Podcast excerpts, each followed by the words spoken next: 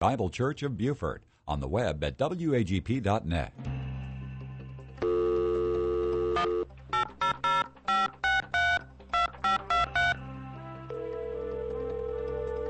Good morning and welcome to The Light 88.7 FM Bible Line, a live radio call in with Dr. Carl Broggi.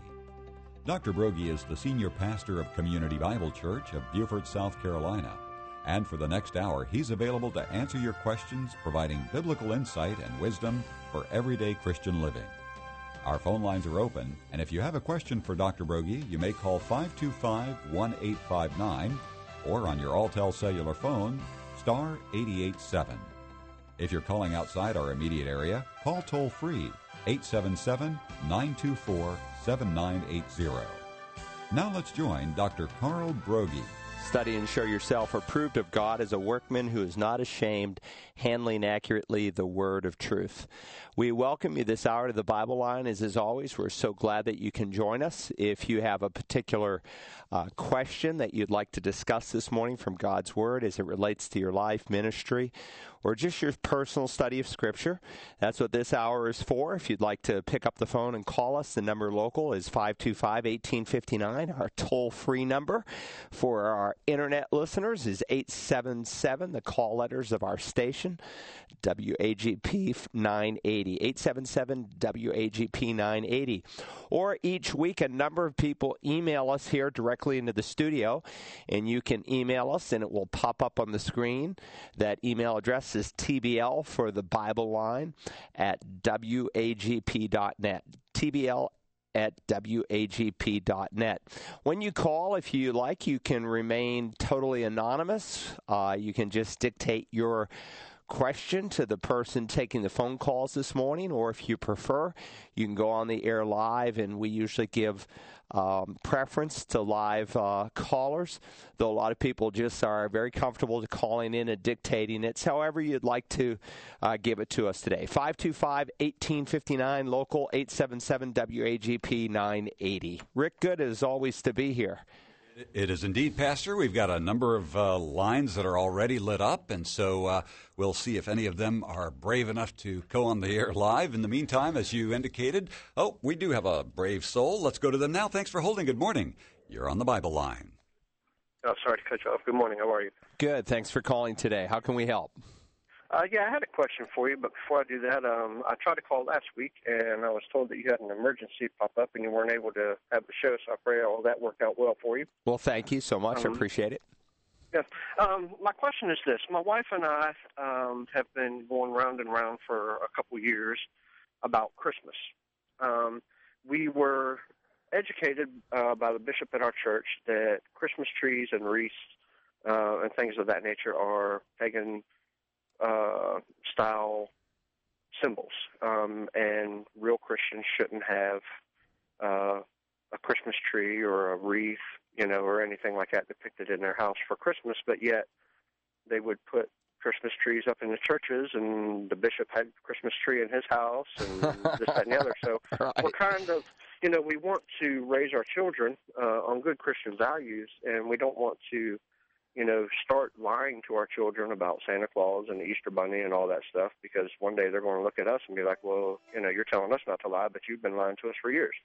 Um, so what's your, what is your view um, on a Christmas tree? I guess is the simple question. Well, you know, some people would take a, a text of scripture uh, from Isaiah 40, which is a great chapter on the greatness of God, and how God is overall above the earth, and yet He's uh, acquainted with all of our ways. And of course, He compares uh, the worship of the true God to an idol worshiper. He says, For the uh, idol, a craftsman casts it, a goldsmith plates it with gold, a silversmith uh, fashions chains of silver. He was too impoverished for such a thing, selects a tree that does not rot. He seeks out for himself a skillful craftsman to prepare an idol that will not totter. And people use this verse really out of context to say, well, that's what a Christmas tree is. It's a it's a tree, and we string chains of silver on it, and it's an idol. And of course, uh, it could be. I suppose you could make anything into an idol. You can worship a doorknob if you want, uh, but again, uh, it all depends what you put into your thoughts behind it. I don't, have any problem with celebrating Christmas. It is true that there are some pagan origins around that time frame. Uh, we do not know precisely when Jesus Christ was born. We don't know if he was born in, in December, if he was born in uh, in in March or April, or we just don't know. Uh, the Scripture does not give us that precise information. Uh, what was true in the first century is there was a Roman pagan holiday when people exchanged gifts during that time frame. And the Christians uh, thought, well, listen, they're celebrating something that is really evil in honor of a false God. Why don't we celebrate something that is true in honor of God the Son, Jesus Christ? And so there came a time in the history of the church when people began to celebrate Christmas. I think, you know, it would be wrong, obviously, to say that he was born on December 25th. He might have been.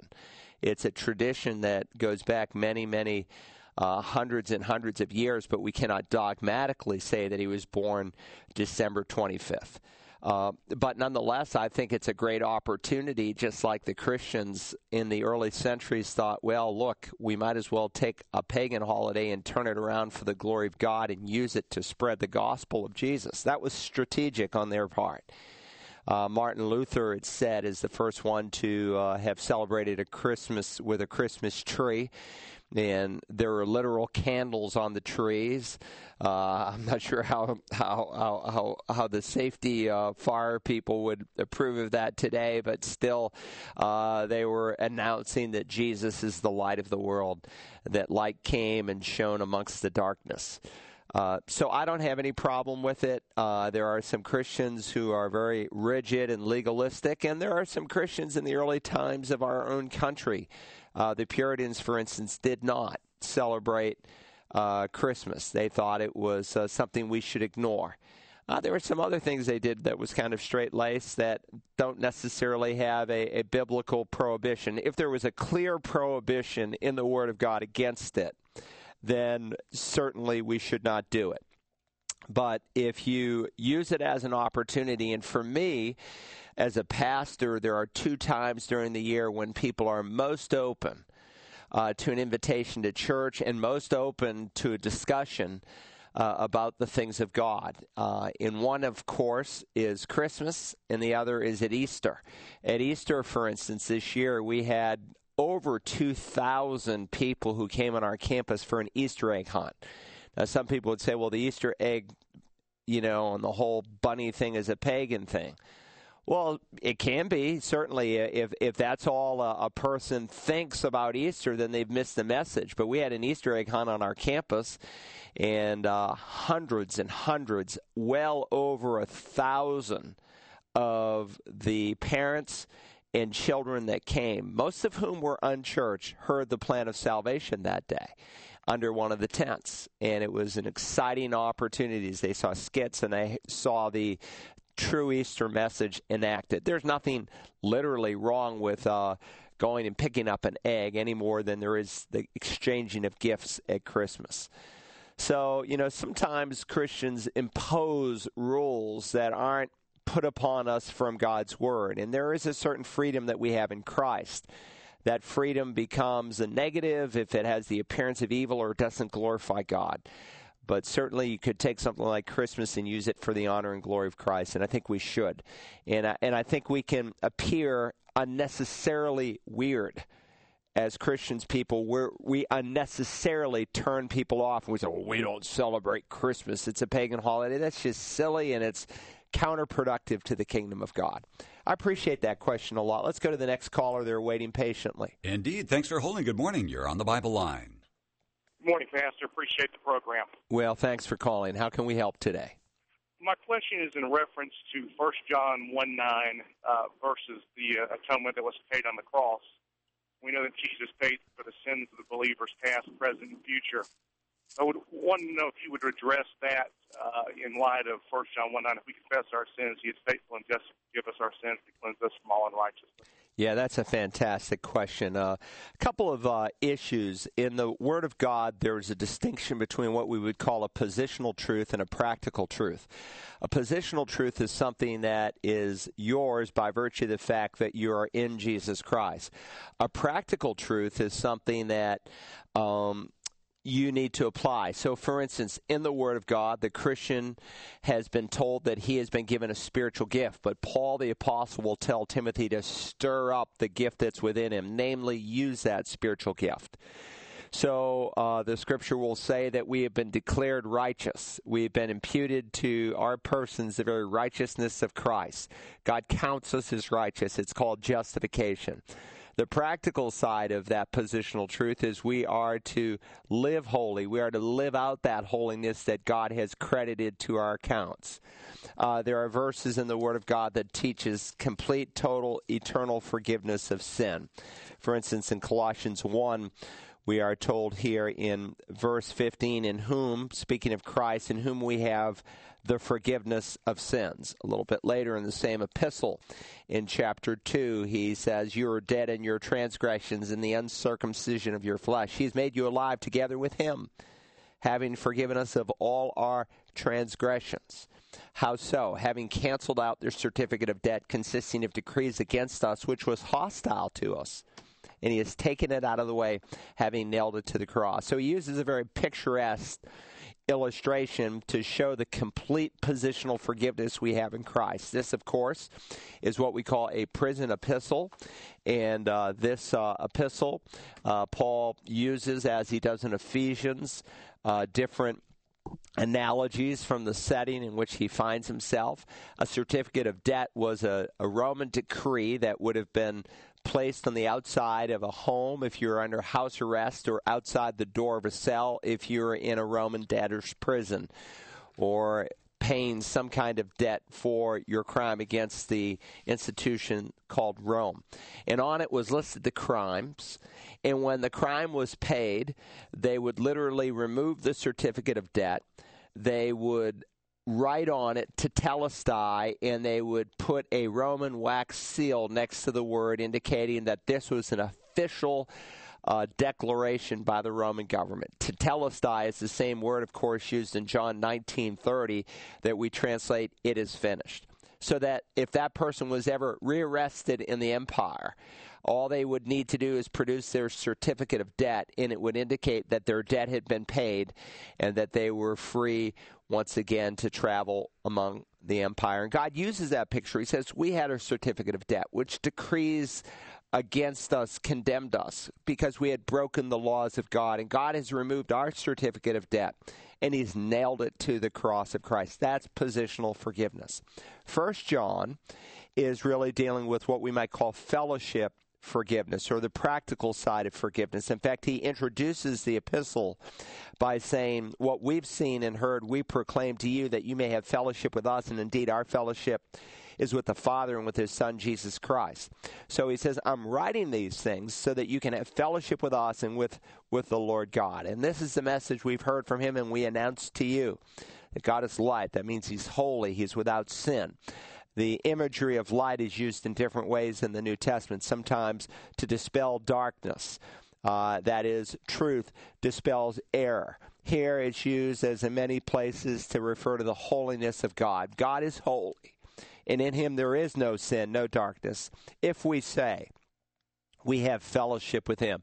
And if we say is a very important statement that runs all the way through this little book because he's dealing with people who say one thing that is not accurate. If we say, as many did, that we have fellowship with him and yet walk in the darkness, we lie and do not practice the truth. And there are people like that today. They say they're right with God and God and them have made peace over their sin. I don't think so. Uh, if we say we have fellowship with him and walk in the darkness, we lie and do not practice the truth. But if we walk in the light as he himself is in the light, we have fellowship with one another, and the blood of his son, Jesus, cleanses us. So he's talking about the believer. He's writing to his little children, a statement that is used throughout this first letter that John writes. He's writing to the born ones. um, and he is exhorting them to walk with God in intimacy. Now, where does John get this idea of uh, keeping your heart clean before the Lord, even though you're a saved person? He gets it from something that Jesus did. Uh, at the Last Supper that evening. If you remember, they were in a debate, according to Luke's Gospel, Luke 22, as to who is the greatest in the kingdom of God. And in the midst of that discussion, the Bible says that Jesus um, got up, he laid aside his garments, he, he took on the towel of a slave, and he poured water into the basin, and he began to wash the disciples' feet. And of course, when he comes to Simon Peter, Simon asks the question, Lord, do you wash my feet? And Jesus said, What I do, you do not realize now, but you shall understand hereafter. In other words, what I'm about to do, Peter, you're not going to get now. But later on, hereafter, hereafter, um, there's going to come a time in your life when you're going to grasp the meaning of what I am talking about. Now, there are some things that they were going to learn that night that became plain to them about just being a servant. But in terms of how we are to serve the Lord, they would not get until after the cross. So he's asked the question, Lord, you're washing my feet? What I do you do not realize now, but you shall understand hereafter. Peter said, Well, never shall you wash my feet. Peter realizes that here is the Lord of glory, the creator of the universe, who is stooping down to wash his feet. And Peter says, No, uh, you know, uh, I should be the one, in essence, he's saying that should be washing your feet. But then Jesus said, If you, if I do not wash your feet, you have no part with me. And the word here, part, is a parallel word that's used elsewhere in the New Testament to describe fellowship with God. You have no participation with me, no service with me in fellowship. Well, Simon Peter said, You know, if it's this way, well, Lord, I'm willing to take a bath. Lord, not only my feet, but my hands and my head. And Jesus said, He is bathed needs only to wash his feet but is completely clean. And you are clean, but not all of you. And so the fact that the Lord Jesus is addressing an issue of spiritual significance as it relates to spiritual cleanness is clear. He said, He is bathed needs only to wash his feet, but is completely clean and you are clean, but not all of you, because the Bible says he knew the one who is betraying him. For this reason, he said, Not all of you are clean. There was one there present at this time, had yet uh, partaken of the sop, and his name is Judas, and he was not clean. He had not had salvation's bath. And so Jesus said, You don't need a bath, but you need to have your feet washed. You're already clean, but um, you need to have your feet cleaned. So they had had salvation's bath. Sometimes we say once saved, always saved. In this context, we might say once bathed, always bathed. But as we walk through this world, our feet get dirty. And of course, this is what someone in the first century would have experienced before you came to an event. Just like today, maybe you're going out for dinner in the evening, you take a shower, you shave, you clean up. Uh, and they would do that. And of course, on the way uh, to the home where the host was going to serve dinner, they would either walk through dusty streets or liquid mud. Uh, there wasn't really much in between. And when you arrived, you didn't need another bath, but your feet got dirty along the way. And Jesus is reminding us that these guys had had salvation's bath, with the exception of Judas. But as they walk through this world, their feet get dirty, and they need to keep their feet clean. And this is what they would not understand that evening, but they would understand meta tauta after these things later on. And that's really what John is spelling out as Peter does in his first epistle. When we walk through this world, if we've been saved, we have union with God, but God wants us to have communion with Him. Uh, we have a relationship with God that's eternal, but our fellowship is moment by moment. So, relationally, positionally, all of our sin has been forgiven. And this is important to understand because there have been people, for instance, very often today in a number of Pentecostal uh, denominations, they would say that if you die with some unconfessed sin on your soul, that you uh, will die lost. And that's why they would say, well, once you get saved, you need to make sure you keep confessing your sins so you can stay saved. No, this has nothing to do with staying saved. There are some people who die out of fellowship with the Lord. 1 Corinthians 5 indicates, though, they go to heaven. Uh, but God wants us as we serve Him to walk in intimacy with Him. Uh, I often use the illustration uh, of an earthly father. For instance, I have been born of Richard John Broggi. He's my father, I'm his son. That fact cannot change. But our intimacy, not our union, but our communion can change if I do something to wrong him. And until I make it right, the intimacy is lost. And so it is in everyday relationships with people, and so it is in our relationship to the living God. So First John is not a salvation verse, it's written to save people, and it's really practically applying the truth that Jesus illustrated in John 13. And so he'll conclude that section by saying, My little children, I'm writing these things to you, not as a motive to sin, but as a motive not to sin. But if anyone does sin, and we do sin as Christians, we have an advocate with the Father, Jesus Christ the righteous, who's the propitiation for our sins. So that's a great question. You might want to, if you want to explore this a little bit further, I preach through the Gospel of John chapter by chapter, verse by verse. Listen to the message in John 13, and I go into a lot more depth. I spent an hour on it, and I've just spent about four minutes on it. Thanks for that question. Let's go to the next one, Rick. All right, indeed. As a matter of fact, you were brought up the subject of once saved, always saved, and that's going to be our next dictated question, but we always give preference to live callers, and we have one standing by, so let's go to them now. Thanks for holding. Good morning. You're on the Bible line. Good morning, Dr. Broggi. Hey, thanks for calling. How can I help? Yesterday, I was listening to the radio station, and uh, I heard this show. And forgive me if I don't remember the exact name. It's Education and Something by I think it's Bob. Boyd issues in Education. Yeah, issues right. in education. Yes. Uh huh. Bob and Jerry Boyd. I think. Right.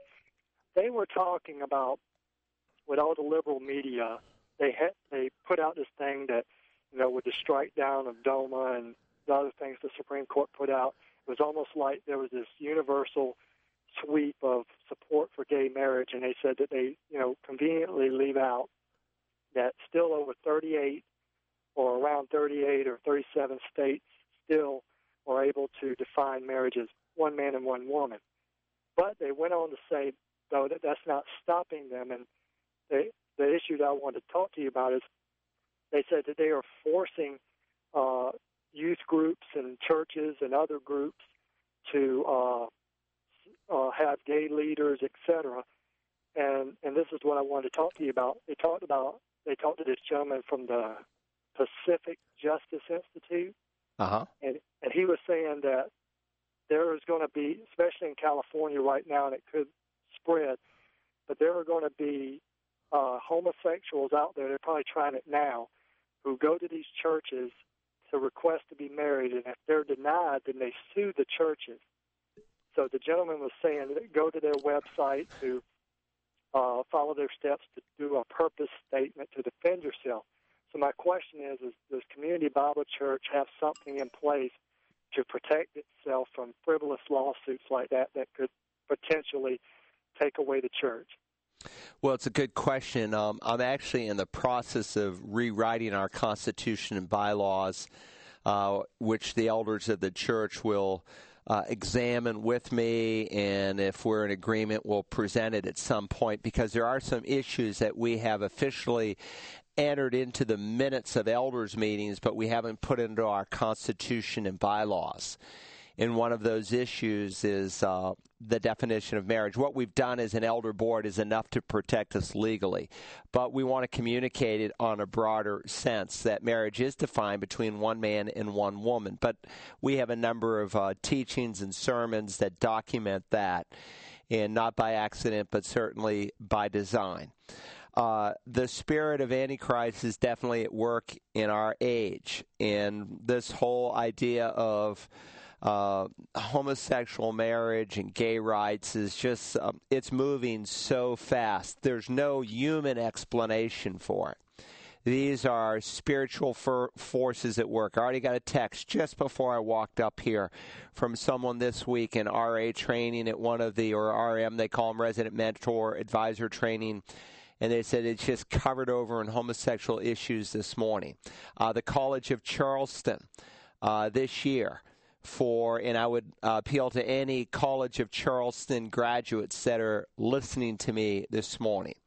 Uh, the required reading for the freshman class. And for a number number of years, probably a couple of decades now, when a student enters the university, most state universities across the country now have set up a program where there is a mandatory book that you read.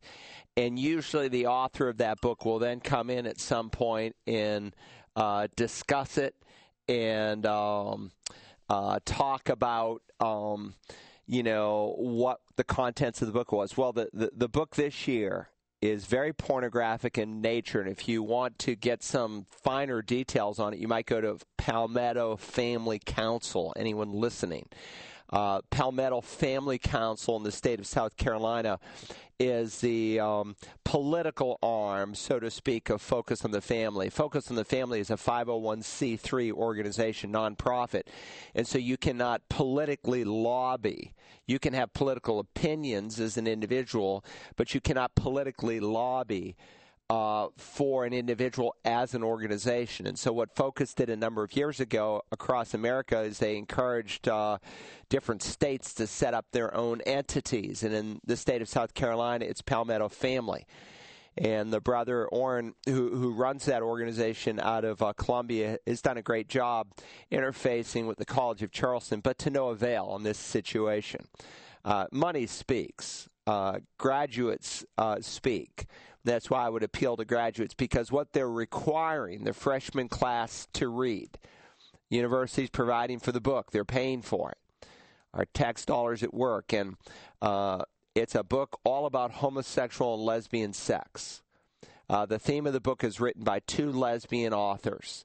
And um, I assume they'll be speaking up there at the College of Charleston. What it needs to happen is some uh, graduates to pick up the phone and call. You know, uh, I, I, find this very objectionable objectionable that this is required reading of the entire freshman class into this university, and I think you need to uh, back off, um, or uh, I am going to stop giving money. And the various uh, chapters across the country need to get together and write letters to the university. Our voices need to be heard. This is what it means to be salt and light. Now, Bob and Jerry Boyd are great people. They've been in the studio here at WAGP a number of years ago, and I interviewed them live on the air. Uh, they're good people. Um, again, right now, it is legal in the United States for a church to be able to define marriage as between a man and a woman. Uh, but I, I don't doubt for one second, and I'm on tape 20 years ago discussing this because I had read uh, what had taken place in the 1980s between two Harvard graduates when they met together and planned a strategy that would be two decades long in promoting uh, the homosexual agenda. And what they planned together back there in the 1980s have, has come to fruition. And um, I think the next thing that will happen is that churches who do not want to perform homosexual marriage or who discriminate in their hiring processes in that they will not allow homosexuals to serve on their staff uh, what will happen is uh, they will lose their 50c3 status, their nonprofit status. Now, churches technically do not have to be a 501c3 organization. Uh, they're given nonprofit status so that if someone writes a check to a church, it is tax deductible. And the spirit behind that is that they saw churches as doing something that was fundamentally critical to the help of the American society, not only in helping individuals become whole, but also in offering aid, whether it's feeding the poor, uh, ministry to people with mental, spiritual problems. And, and they wanted to encourage that because we came from a Judeo Christian ethic. Uh, I, I guarantee, listen, Barack Obama is deceptive. Um, you need to pray for him, whether you like him or not, but he's a liar. He is a liar and he is deceptive. And, you know, he came out when he was running saying, well, you know, uh, I'm in favor of marriage between one man and one woman. No, he wasn't.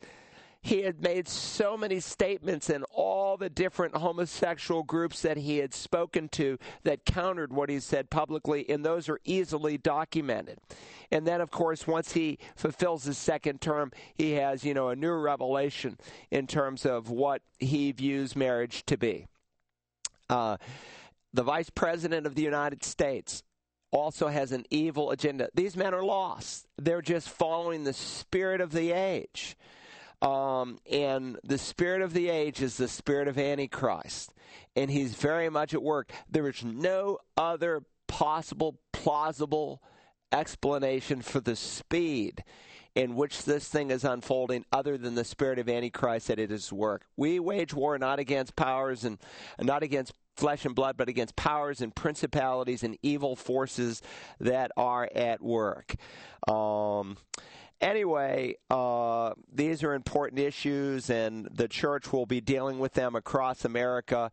Uh, we legally have the right to say we will not uh, hire someone who is homosexual to serve in ministry. We legally have the right to say we will not marry them. But you see, what's happening now is, of course, in your mainline denominations, they're saying it's okay. So it's beginning to spread there. And now what's happening is the door is being opened into evangelical churches. And where kids are thinking, well, it's no big deal. it's the 18 to 25 year old group who really scare me who say this is no big deal.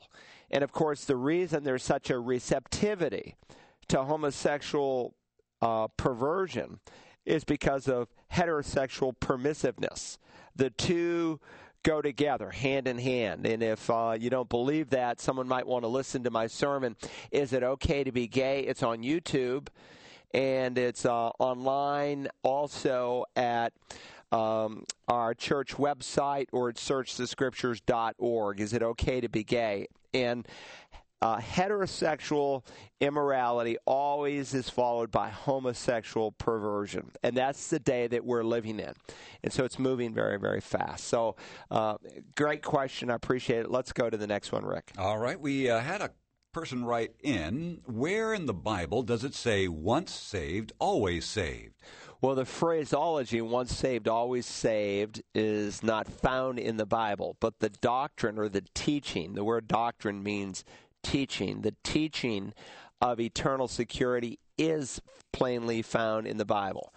And uh, what someone might want to do, especially, is that's the um, that that's the theme of the text that we're on this Sunday as I'm preaching chapter by chapter and verse by verse through Romans, and it deals with the eternal security of the believer. Romans 8, 29 and 30. That all whom God called, he justified. All that he justified, he glorified. And as uh, we will uh, ultimately, in a few weeks, approach the end of the chapter, he will make it very clear that nothing can separate us from the love of God which is in Christ Jesus. So there are direct statements as to the eternal security of the believer. And uh, let me just give you an example or two. Um, for instance, in John chapter 3, most of us have verse 16 memorized. In verse 18, it says, He who believes in him is not judged, not condemned. Uh, the Old English of the King James says, He who does not believe is been condemned already. So God makes it very clear the one who believes is not condemned. Uh, if you move a little bit later into John chapter 5, another verse dealing plain with, plainly with the eternal security of the believer. Again, the phraseology once saved, always saved is not found in the Word of God, but the idea that once we meet Jesus Christ as our personal Savior, um, that is a secure truth. Truly, truly, I say to you, the one who hears my word and believes him who sent me has Notice the present tense, not will have, because eternal life is a present tense experience, has eternal life, and does not come into judgment, but is passed out of death into life. That's John 5 24. Um, eternal life is defined in John 17 3, not as heaven, but as knowing the Lord. There's a future dimension to eternal life when it changes from earth into heaven, when it changes from a fallen body into a glorified body uh, but it is something that we can know today, knowing the Lord. That's the promise of the Old Covenant, of the New Covenant talked about in the Old Testament. The one who believes has eternal life. Question If I can have right now eternal life, how long is eternal life? You say that's a silly question. Of course, uh, it's eternal. You can't lose something that is eternal. I'm just looking at one book in the Bible. Let me turn over page or two. Now I'm in John chapter 6, and Jesus said in verse 26 Truly, truly, I say to you, you seek me not because you saw signs, but because you ate of the loaves and were filled. The, re- the reason you're following me, this is right after the miracle of feeding the 5,000 is because number one, I feed you. Number two, it's pretty entertaining. Uh, you, you like the miracles and you like the food. But then he says, Do not work for the food which perishes, but for the food which endures to eternal life, which the Son of Man shall give to you. Because this is not something you earn, it's something he gives to you. This is what you ought to passionately seek, he's saying. For in him the Father, even God, sets his seal. Well, they said, Well, what shall we do that we may work the works of God? And Jesus said, This is the work of God. It's not the work of man, it's the work of God that you believe in him, in Jesus, whom he has sent. And then he says, a few verses later, verse 37, all. A double L, all that the Father gives me shall come to me, and the one who comes to me I will certainly not cast out. For I have come down from heaven not to do my own will, but the will of him who sent me. Well, what's the will of him, the Father who sent me? This is the will of him, the Father who sent me, that of all, there it is again, A double L, all he has given me, I lose nothing but raise it up on the last day. For this is the will of my Father, that everyone, without exception, who beholds the Son and believes in him may have eternal life, and I will raise him up on the last day. For Jesus not to raise up on the last day someone who has believed, it would be to disobey the Father. But he didn't come to disobey the Father. He came to obey the Father. And of course, the resurrection that he's speaking of in the context is the resurrection of life. Um, John chapter 10, Jesus makes this statement My sheep hear my voice, and I know them, and I give it, and they follow me. So a true sheep hears the voice of Christ and they follow Christ. That's a mark of conversion. It's not how we're converted, it's a result of conversion. Then he says, And I give, again, we don't earn it, I give eternal life to them, and they shall never perish. No one shall snatch them out of my hand. My Father who's given them to me is greater than all, and no one is able to snatch them out of my Father's hand. I and the Father are one. So you don't hold on to God, God holds on to you. So there are many passages, direct statements, and then there are theological truths, like uh, Ephesians 1, for instance, it says you receive the Holy Spirit at the moment of conversion. And then in Ephesians 4, it says you're sealed with Him for the day of redemption. In other words, you receive the Spirit the moment you're converted. And you never can lose the Spirit. He's the earnest. He's the down payment. He's the guarantee that what God began, He will complete. Now, this caller, if they really want to study this issue in detail, go to searchthescriptures.org. Uh, go to the Back to Basics series. Go to session one. It deals with the eternal security of the believer, and I go through dozens of verses that teach the eternal security of the true child of God. Very so good. I hope that helps. All right, 525 1859, toll free 877 924 7980. Or you can always email us at tbl at wagp.net. That's uh, tbl at wagp.net. Okay. Um, does Hebrews 13:4 permit any and every intimate act between a husband and a wife? That well, was called in a couple of weeks ago. Okay, well, God says the marriage bed in Hebrews 13:4 should not be defiled; that God will judge fornicators and adulterers. Uh, in other words, in the context, He's not dealing with the specifics of intimacy. He's dealing with uh, the abuses of intimacy outside of the marriage bed, with premarital sex and with extramarital sex. Now, I will say that there's a popular book that has been written by the pastor of Mars Hill up in the uh, Northwest, and uh, to me, it's perverted. Uh, I'm just going to um, just tell you as I see it. And he advocates for sexual activity that homosexual couples perform, uh, not something that heterosexual couples should engage in. Um, he talks about things that two males do uh, that uh, he advocates it's okay for a husband and wife to do. It's just sickening. But his past has been flavored by his own personal testimony, deeply into porn before he was converted, and I think that is, you know, um, influenced the way he thinks on this subject. And so I would say, no, there are some things that are disgusting, that are wrong, that are physically harmful Um, so everything is not permissible, but that's not the focus of that verse. But you just let Scripture speak for itself. If God calls certain activity, like what, what a man does with a man, as an abomination, and then we invite a man to do that with his wife, that's just sick. Anyway, I appreciate the question. Let's go to the next one. All right, 525 1859, toll free 877 924 7980. Or email us if you have a question to tbl at wagp.net. Richard from Bellingham, Washington is in his 70s. Bellingham, Massachusetts. I'm sorry. Yeah, yep. Bellingham. I'm, i used to live in Seattle. And You're right, right. Bellingham. Yeah, Bellingham, Massachusetts. I'm a 70 year old, recently married male who left the uh, Mormon faith uh, approximately three years ago. My wife is a devout Catholic. I am searching for the truth. What is your view of the Catholic Church? Really would appreciate your feedback. Well, I'm so glad that you have left the Mormon church because they are a church that is riddled with untruth. Uh, the devil, when he comes, he comes as an angel of light. He looks Christian, smells Christian, walks Christian, but he's not. And the Mormon church is that very kind of institution. Uh, on all the major historical doctrines of Christianity, the Mormon church is in error. You know, there are some things that good, godly Christian people differ on, but they are not tests of conversion. But there are other things that are tests of conversion in the Bible. Uh, every Christian believes that Jesus will come again to judge the living and the dead. Good Christians differ as to how that calendar will unfold. I would say a test of orthodoxy is that you do teach and believe, as the Bible plainly says, and there's no dispute on this, that He is coming, literally, physically, bodily, to judge the living and the dead. That's a test of orthodoxy. So when you look at the major doctrines of Christianity, uh, the Mormon Church is in error. Uh, for instance, the uh, authority and infallibility of the Bible when you talk to a Mormon, they will say, well, the Bible is true as much as it's been translated accurately. Uh, you listen carefully to what they say. Yes, we believe it's true as much as it's been translated accurately.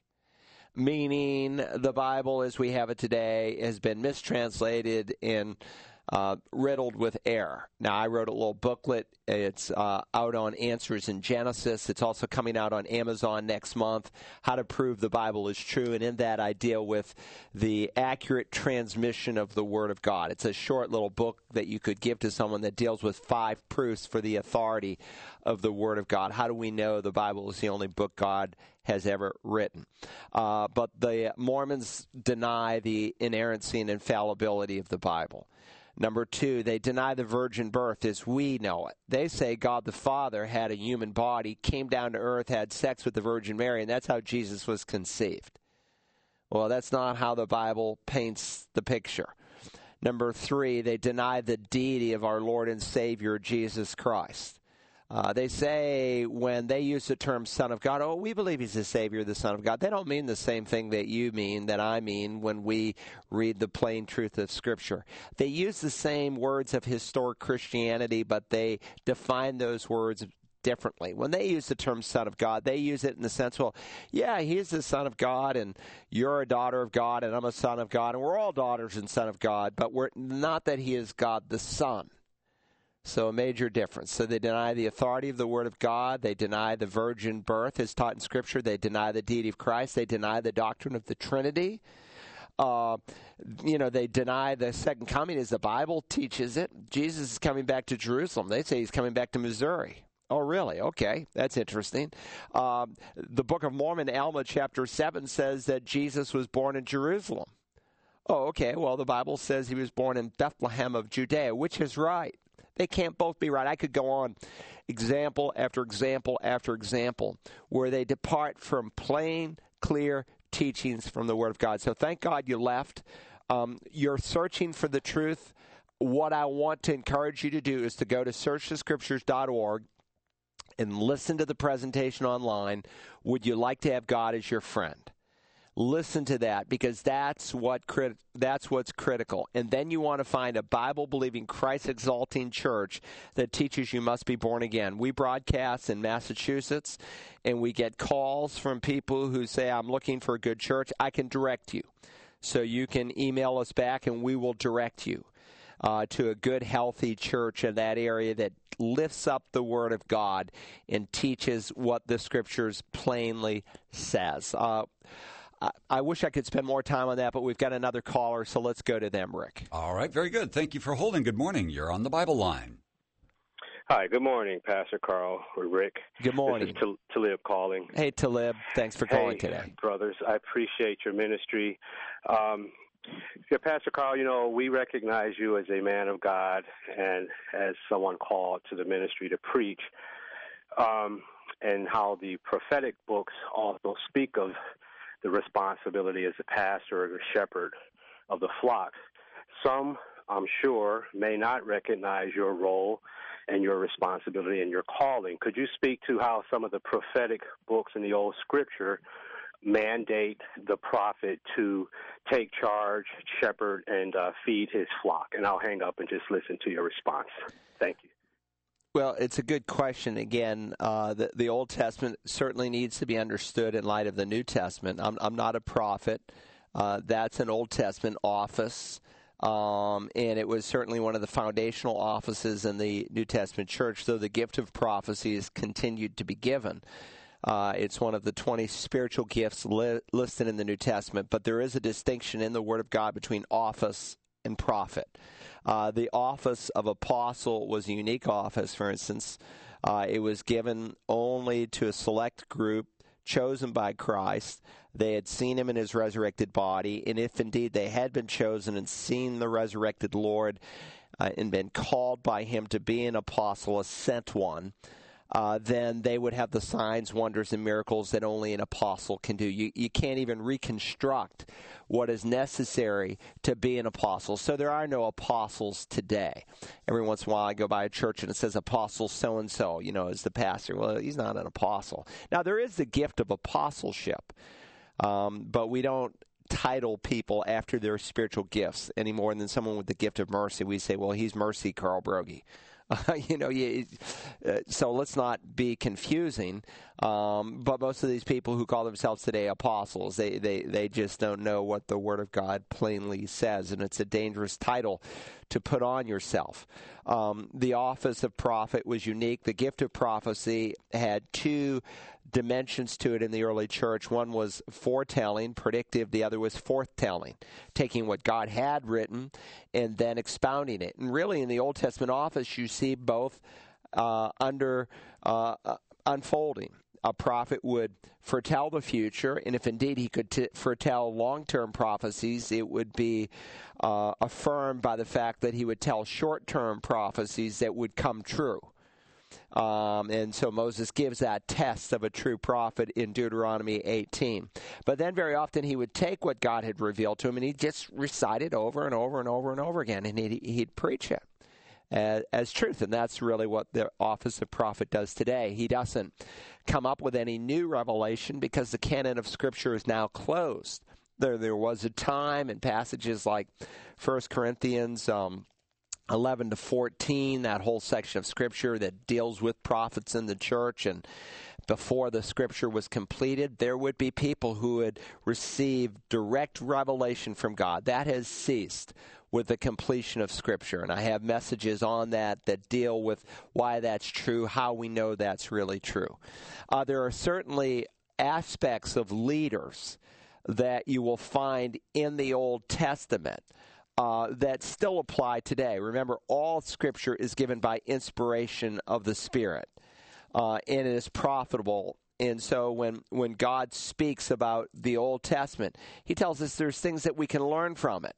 There, there's profit in the Old Testament scriptures, and so we see the New Testament constantly appealing to the Old Testament and teaching us lessons. Paul says these things were written for our instruction, upon whom the ends of the ages would come. So, say the um, the Old Testament prophet Ezekiel deals with the role of a shepherd. He deals with the duty of a watchman. That would still apply today because under the new covenant, shepherds do the same thing. And he talks about unrighteous shepherds who were just lining their own pockets and true shepherds of God. And, and the New Testament echoes that same truth, whether it's Paul in Acts 20 or Peter in 1 Peter 5, and how we are warning people like a watchman does. And again, we, we have to interpret the Old Testament in light of the New Testament. But there's much that can be learned from the Old Testament leaders of Israel that still apply in our day. Um, and and that is clear as you read the New Testament. I, I, appreciate the question. Let's go to the next one, Rick. 525 1859, toll free 877 WAGP 980. Or you can always email us at tbl at wagp.net. That's tbl at wagp.net. I thought you were going to go a little longer on that one. So Maybe I... we can squeak in another question or two. And by the way, if you're in the area and you're looking for a church home, uh, on Tuesday and Thursday nights, I will often hold a meeting called Meet the Pastor. And a week from Tuesday and a week from Thursday, we'll be meeting in Bluffton and in Beaufort, respectively. Bluffton at our Community Bible Church campus, uh, which is on Marsh Circle, right behind the BMW dealership uh, and on uh, what is it? Two Coastal. Yeah, Two Coastal Drive. I want to call it Marsh Circle. Two Coastal Drive, right behind the BMW dealership, and then in Beaufort, we will be meeting uh, here at 638 Parris Island Parkway. So that's a week from Tuesday, a week from Thursday. If you're looking for a church home, I do a little presentation where I share our core values, and many times people come and they're not even sure of their salvation they will know how to be sure before they leave. Um, and then I deal with questions that they write down as they come in that they would like me to specifically address.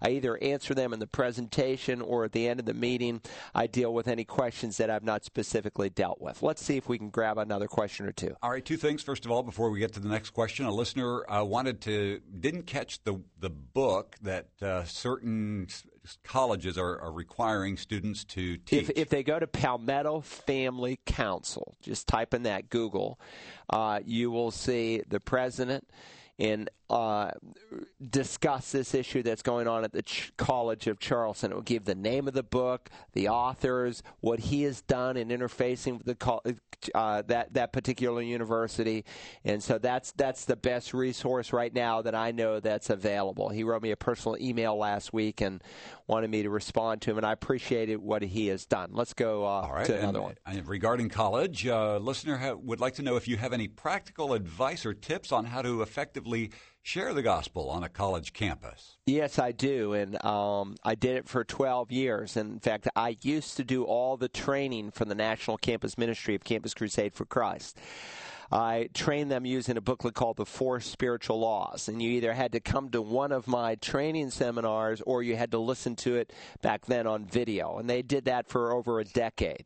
I've been absent from that organization a number of years, but um, I don't think any longer you can just start as the four spiritual laws says God loves you and has a wonderful plan for your life. John 10 10, I came that you might have life and have it abundantly, and for God so loved the world. It needs context. Today, people know very little about the Bible. So when you approach a college student today, many of them don't even know who Adam is. It's, it, the biblical illiteracy is just unbelievable.